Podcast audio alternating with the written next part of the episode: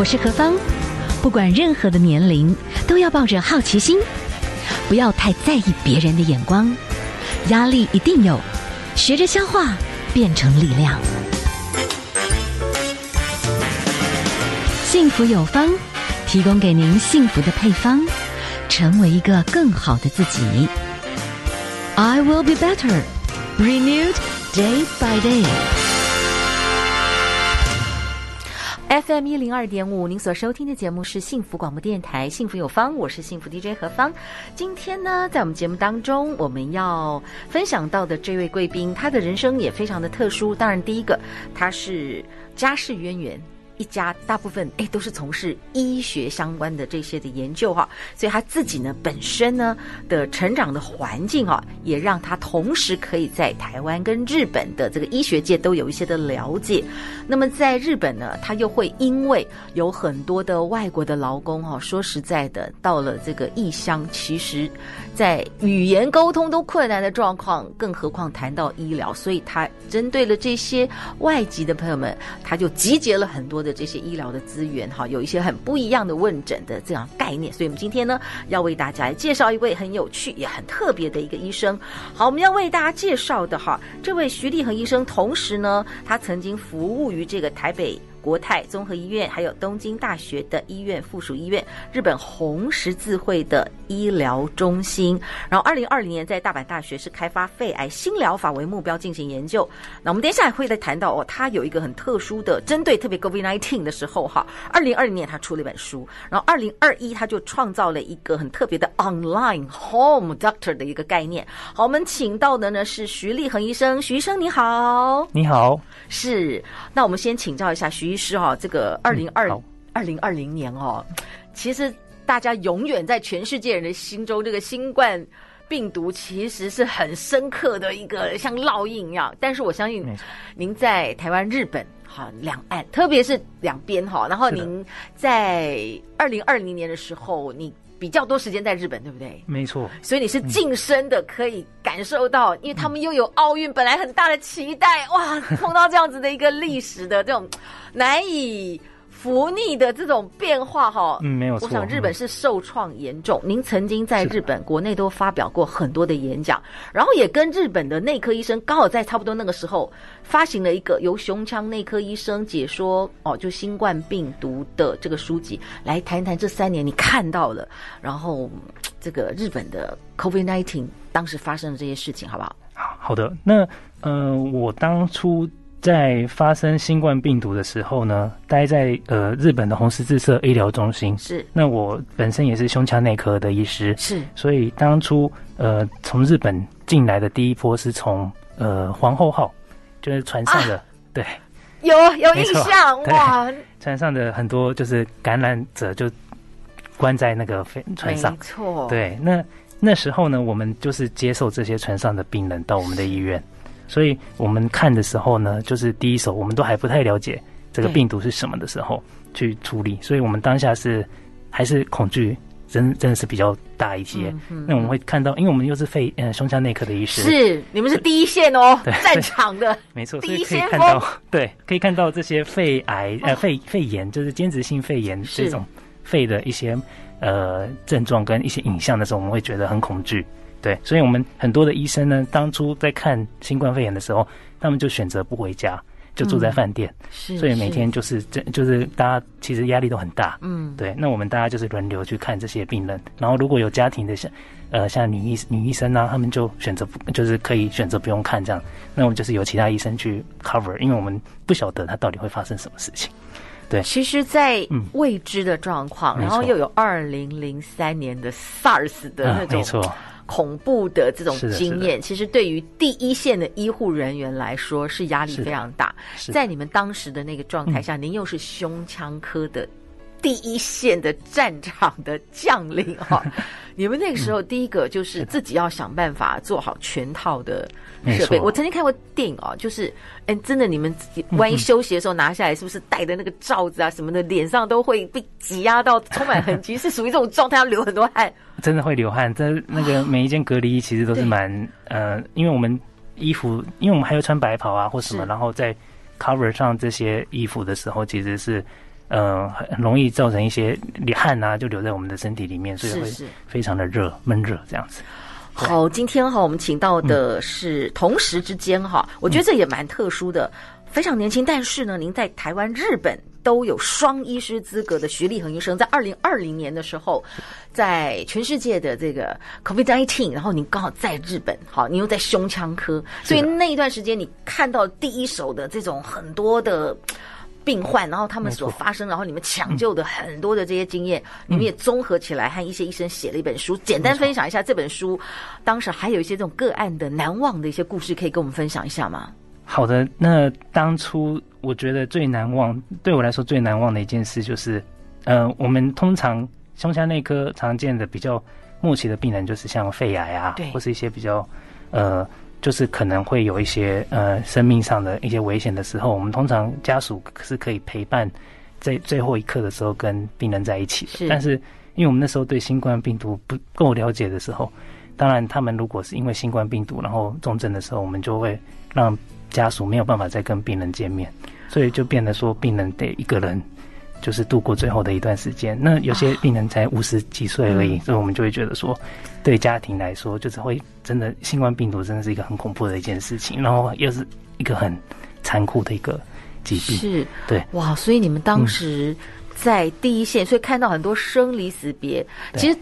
照理讲，就是生离死别，好好说再见也很重要。可是你会看到他们是很孤单的，对，然后又很痛苦的，对。那可能就嗯，没错。那另外一个还有一件事情就是，其实不管只不只是新冠病毒，因为有新冠病毒造成的其他的疾病，是像心肌梗塞啊，或是肺癌啊，或是其他的疾病，就因为新冠病毒在呃蔓延，所以就造成很多病人都没有办法跟家属见面。所以他也有其他，所以你就在那么很挤压的那段时间，在打仗一样，同时之间你会发觉说，这个疾病它又衍生出很多的并发症，那些并发症就是又来又急又猛，没错。而且你们就是一个战场一个战场，要很快速，因为没有教科书教你们，对，要马上在战场上就要临机赶快做很多抢救。对，新闻上都是报新冠病毒，但其实病人不是只有新冠病毒，其他疾病还是在发生，所以当下我们就是。有其他疾病的压力，那是很不一样的。对是是是是，我，我们等下休息一下，好不好？好。小时候以为拥有很多才是幸福，长大后我才知道，原来幸福就是打开 FM 一零二点五，动动手按赞并追踪幸福电台 FB，加入幸福电台粉丝专页。收获幸福，more and more。这一刻，因为有你，觉得幸福。FM 一零二点五，您所收听的节目是幸福广播电台，幸福有方，我是幸福 DJ 何芳，要为大家介绍一位很有趣也很特别的一个医生。好，我们要为大家介绍的哈，这位徐立恒医生，同时呢，他曾经服务于这个台北国泰综合医院，还有东京大学的医院附属医院、日本红十字会的医疗中心。所以在这三年当中，我觉得对所有在第一线战场的医生来讲，我觉得那是一个刻骨铭新的一个过程哈，不管是这个医疗人文来讲，或者是医学伦理来讲，就是你没有办法，你只能让他们有的时候就是很孤单的，没有办法，家人在旁边就火化了，你知道吗？对，没错。哇，好可怕！好，那您后来出了这个书籍之后哈，你看到了很多哎，这种所谓的这种新冠病毒，他们马上有些年轻人也会突然之间哇，反应的非常剧烈，虽然它比较少，嗯，但是你目前这样看到来讲的话。我们就把它当成是一个很重大的学习，你觉得哈？类似对于这样子的瘟疫好了，而是很奇特的，它有时候瞬间就会爆发我们身体的那种狂烈的战争。你会觉得我们到底该怎么怎么来看？用敬畏的心来看待人类跟疾病的这个对抗史？你觉得？好的，那其实嗯，在历史。我们从历史去观望这个疾病的时候，您可以发现说，每一百年其实就有一个重大的一个感染症。是，像一百年前的话，就是西班牙流感。对，那这一次是新冠病毒。所以从我们的角度，我我们个人的角度来看，这个病毒是一个全新，然后又是一个非常压力很大的一个疾病。但是从人类的历史上来上，其实它一直在发生，但是人类都每一次都把它克服。然后再继续成长。嗯哼，所以像这一次因为新冠病毒发生以后呢，我们发现我们全世界的人科学家一起去做研究，然后发现了像 mRNA 的疫苗也是在很短期的时间内做出来。对，那这部分其实是我们对我们科学家来说是非常，也是一个感动的事情，因为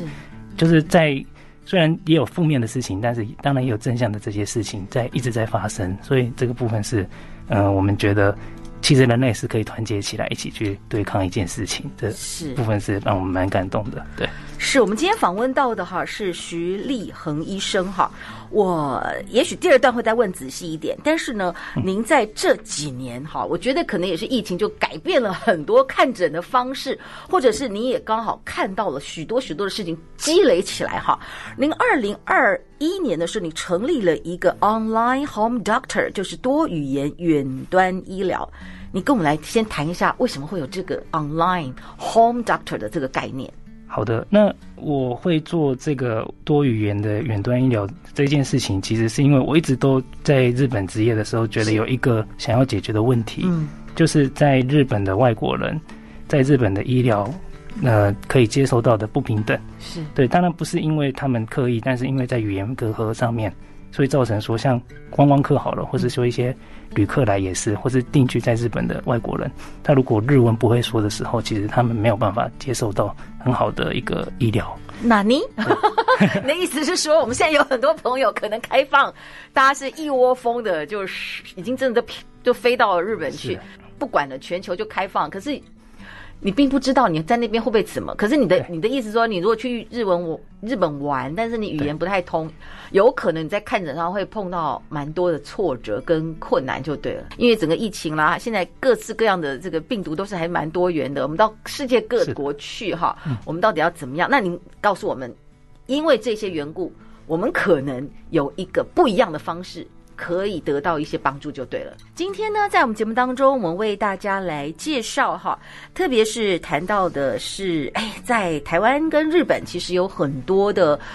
应该算文化资讯是可以交通的，哎，其实连包含着这些医学的一些交流也是可行。那我们今天为大家介绍的呢是徐立恒医师，他同时是有台湾、日本的哈双医师的资格。那么曾经也任职台北的国泰医院，还有东京大学的附属医院，还有日本红十字会医疗中心。那我们刚刚讲到的，在二零二零年在 COVID-19 的时候，他。大部分的时间在日本，哈，一方面也是职业这样进修，所以他就近就看到了第一手当时日本的整个抗疫的过程。那在二零二零年到二零二一开始，他自己有很多的这种体会。我们刚刚讲到的二零二一年，他创立了一个多语言的远端医疗，叫 Online Home Doctor。刚才哈，我们的徐立恒医生你有谈到哈，就是哦，我们现在如果出去玩日本的话，我只会讲很简单的一生悬命顽张ります，但在你生病的时候，它没有用。